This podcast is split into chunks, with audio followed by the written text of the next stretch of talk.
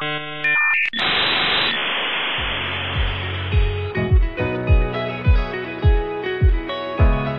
Ciao, siamo Alberico e Valentina, gli ideatori di Memorie Binarie, il podcast che vi porterà in un affascinante viaggio attraverso la storia dell'informatica e della sicurezza informatica. Scoprirete come i pionieri dell'informatica hanno plasmato il nostro mondo digitale, affrontando sfide epiche lungo il cammino. Dalla macchina analitica di Babbage attraverso il World Wide Web e oltre, esploreremo le radici della tecnologia che ci circonda. Unisciti a noi per comprendere il passato, il presente e il futuro del dell'informatica e della protezione dei dati. Memorie binarie, il podcast per gli amanti della tecnologia e della storia.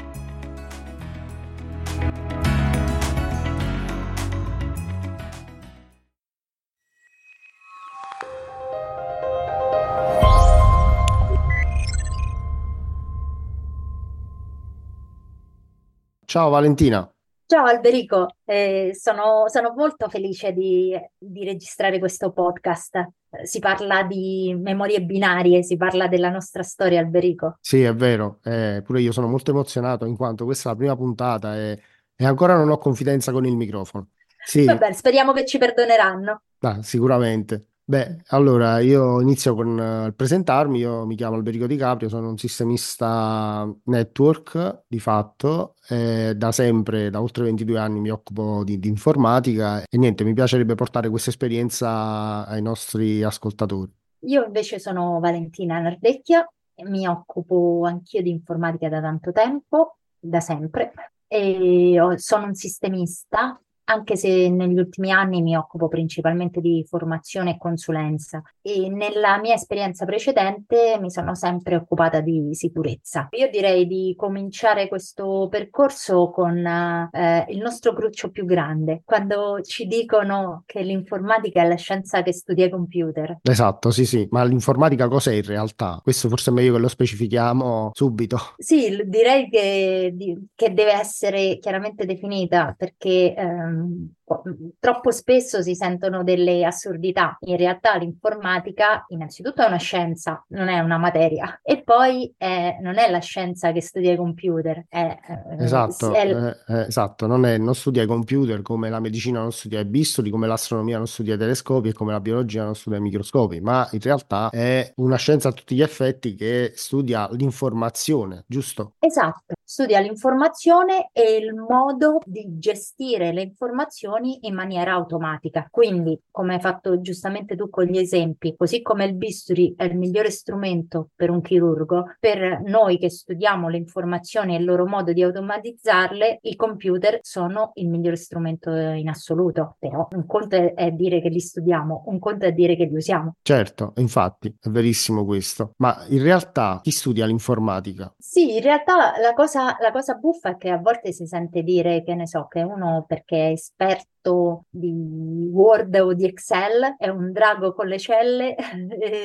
è un informatico. In realtà quelli sono programmi o sono attività o sono competenze che sono, non sono di chi studia l'informatica, perché chi studia l'informatica è un mix tra uno che studia la logica, la matematica, esatto, sì. il, il linguaggio di programmazione anche, no? Esatto, Quindi esatto. un modo che permette alla macchina di compiere determinate operazioni, appunto, per esempio la matematica, la logica, la linguistica, no? Dà, dà la possibilità, appunto, attraverso questi programmi di, di, far fare delle cose alla macchina e quindi di gestire di fatto l'informazione. Eh sì, anche perché l'informatica studia l'informazione, però torniamo uh, di nuovo ai fondamentali. Che cos'è l'informazione? L'informazione è un dato, è un dato, eh, può essere un numero, una, un'informazione personale personale, un, la mia altezza, il tuo peso, eh, qualunque cosa è eh, un dato che potrebbe servire per fare delle cose. Infatti la parola informatica poi deriva dal francese informatique, automatique, Uh, quindi eh, qui si è creata una crasi e in Italia la usiamo questa parola dal 1968 tutto, non c'era prima. A prescindere comunque da quello che definisce la parola, in realtà la necessità di usare degli strumenti automatici per trattare i dati non è necessariamente legata ai giorni nostri solo al computer, ma può, si può far risalire a tempi mh, sicuramente più antichi, tipo ai babilonesi con l'abaco, per esempio, anche forse prima, insomma, dei babilonesi. Lì c'erano, per esempio, delle necessità di fare dei conti in modo veloce, quindi di usare degli strumenti che gli permettevano, appunto, per esempio, di calcolare o di scrivere eh, determinate formule. Certo, mm. sono stati anche usati per, per navigare, perché era necessario fare i calcoli per vedere la posizione delle stelle, quindi gli antichi navigatori, che è l'antesignano del GPS, esatto, però esatto Esatto. effettivamente è così. Cioè, trovarono una macchina che poi fu chiamata la macchina di Antichitera, che era un meccanismo proprio per calcolare la posizione delle stelle ed era addirittura potrebbe essere databile anche prima del primo secolo Cristo. Stiamo parlando di 2000 e tanti anni fa. Infatti, sì, è vero questo. Poi da lì chiaramente questi strumenti si sono evoluti. Eh, ci sono state create delle vere e proprie macchine, quindi proprio con diciamo, la tecnologia del tempo si è arrivati, per esempio, come nel 1600, che c'erano proprio dei, dei macchinari che di fatto possono rappresentare dei moderni computer, no? tipo la Pascalina, appunto la macchina di, di Pascal, che ragiona proprio sulla logica binaria, sì, per esempio. La, la cosa che a me affascina sempre è pensare che queste cose, queste invenzioni, Pascal è stato geniale con la sua Pascalina, però erano tutte tutte determinate dal fatto che altri avevano studiato altre cose. Per esempio, Pascal riesce ad a creare la Pascalina perché Leibniz aveva inventato eh, la logica binaria, quindi si era appoggiato all'invenzione di un altro per poter eh, portare questa evoluzione. E così di seguito, anche negli anni a seguire, eh, Babbage, che noi chiamiamo um, il padre del moderno computer. Sì, sì, esatto. Queste invenzioni si appoggiano sempre sulle spalle spalle degli inventori precedenti e questa ritengo che sia una cosa molto bella. Sì, sì, infatti questa diciamo, è la vera e propria evoluzione degli strumenti tecnologici, no? se vogliamo, sia sotto il punto di vista funzionale che sotto il vista della tecnologia vera e propria, quindi dei materiali anche, no? che vengono utilizzati per costruire queste macchine. Sì, la cosa buffa che, cioè buffa, poverino, eh, che è sempre interessato di, che mi è sempre piaciuta di Babbage è che lui ha creato una macchina, si è inventato la macchina per fare, per realizzare per calcolare tabelle, tavole matematiche, ma eh, ha dovuto interromperla a metà, cioè la macchina funzionava, ma ha dovuto interromperne lo sviluppo perché non aveva soldi e soprattutto la tecnologia era troppo indietro per quanto era innovativa la macchina, che è una cosa che succede anche ai giorni nostri. Eh, sì, sì, è verissimo questo. In effetti sì, eh, oggi ci vogliono tanti soldi per sviluppare le tecnologie. Anche allora.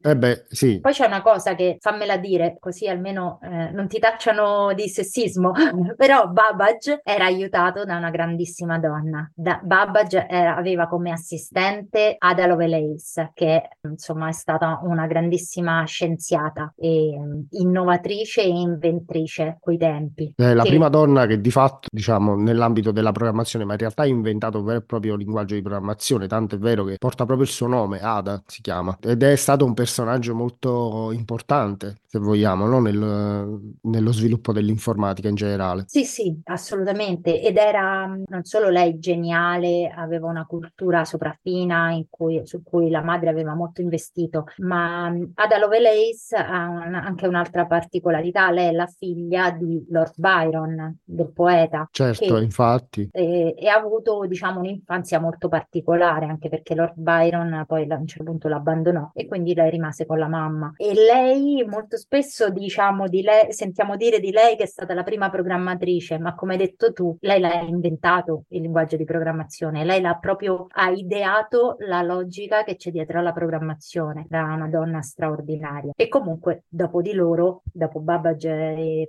Lovelace, sono arrivati i moderni padri de, della dell'informatica. Però a questo punto vorrei introdurre un simpatico regalo che vogliamo fare ai nostri ascoltatori, un trucco binario, e sarà introdotto nel podcast dopo questo suono.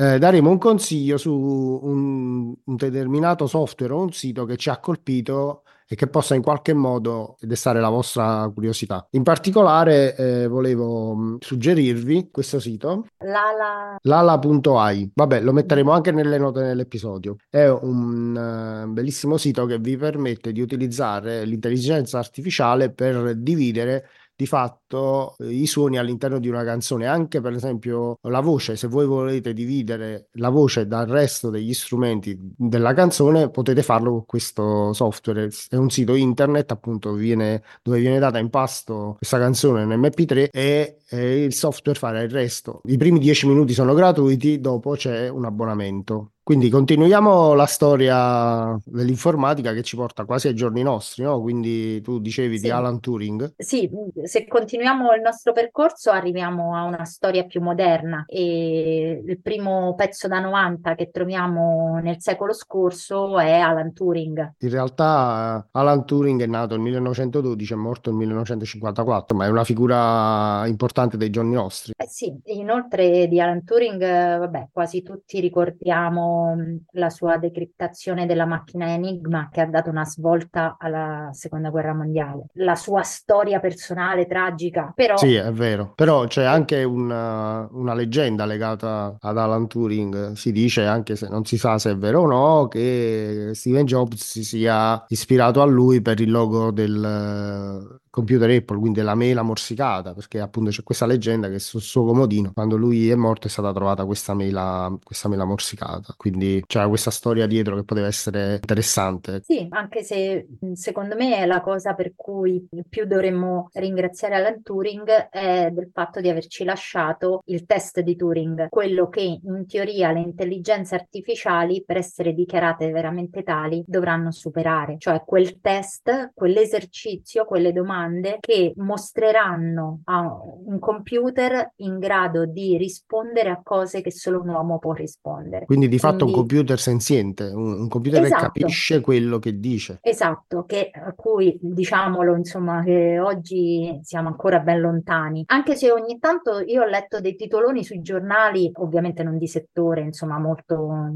solo sensazionalistici, che dicevano che è stato risolto, insomma, è stato superato il test di Turing, ma ad oggi nessuna macchina ha superato il test di Turing. Ah, Quindi è vedremo che cosa succede Sì, nel, anche nel oggi le intelligenze artificiali possono farci credere che capiscono le domande che gli facciamo, ma in realtà non è così, perché sono solamente delle analisi statistiche, quindi un modello linguistico che attraverso le parole che inseriamo nella frase capisce appunto quello che gli stiamo chiedendo, ma in realtà non, non è che capisce, non ha cognizione di causa di quello che gli viene chiesto e di quello che lui dice. Esatto, infatti il machine learning che usiamo oggi e che noi ehm, in maniera impropria chiamiamo intelligenza artificiale, in realtà è nato negli anni 50, quindi è qualcosa che è vecchiotto, insomma, però eh, è esploso adesso perché adesso abbiamo la potenza di Di calcolo calcolo, tale esatto, e soprattutto avevamo. abbiamo i dati da, da analizzare, no? L'informatica che studia, la scienza che studia i dati, eh, abbiamo i dati da analizzare perché se noi non avessimo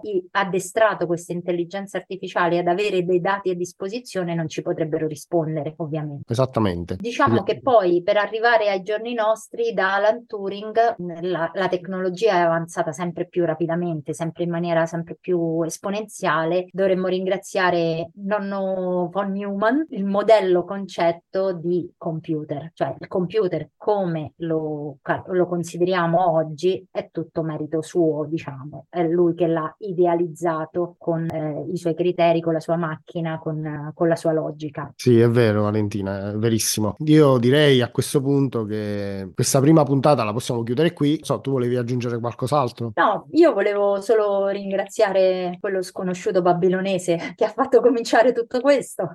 Non ho altro da aggiungere. Mm, Voglio soltanto ringraziare chi ci ha ascoltato, chi avrà la pazienza e la voglia di ascoltare anche le nostre prossime puntate e direi che possiamo salutare tutti. Ok, Valentina, grazie per averci ascoltato e ci sentiamo nella prossima puntata del podcast. Da Memorie Binarie, ciao da Alberico. Ciao da Valentina.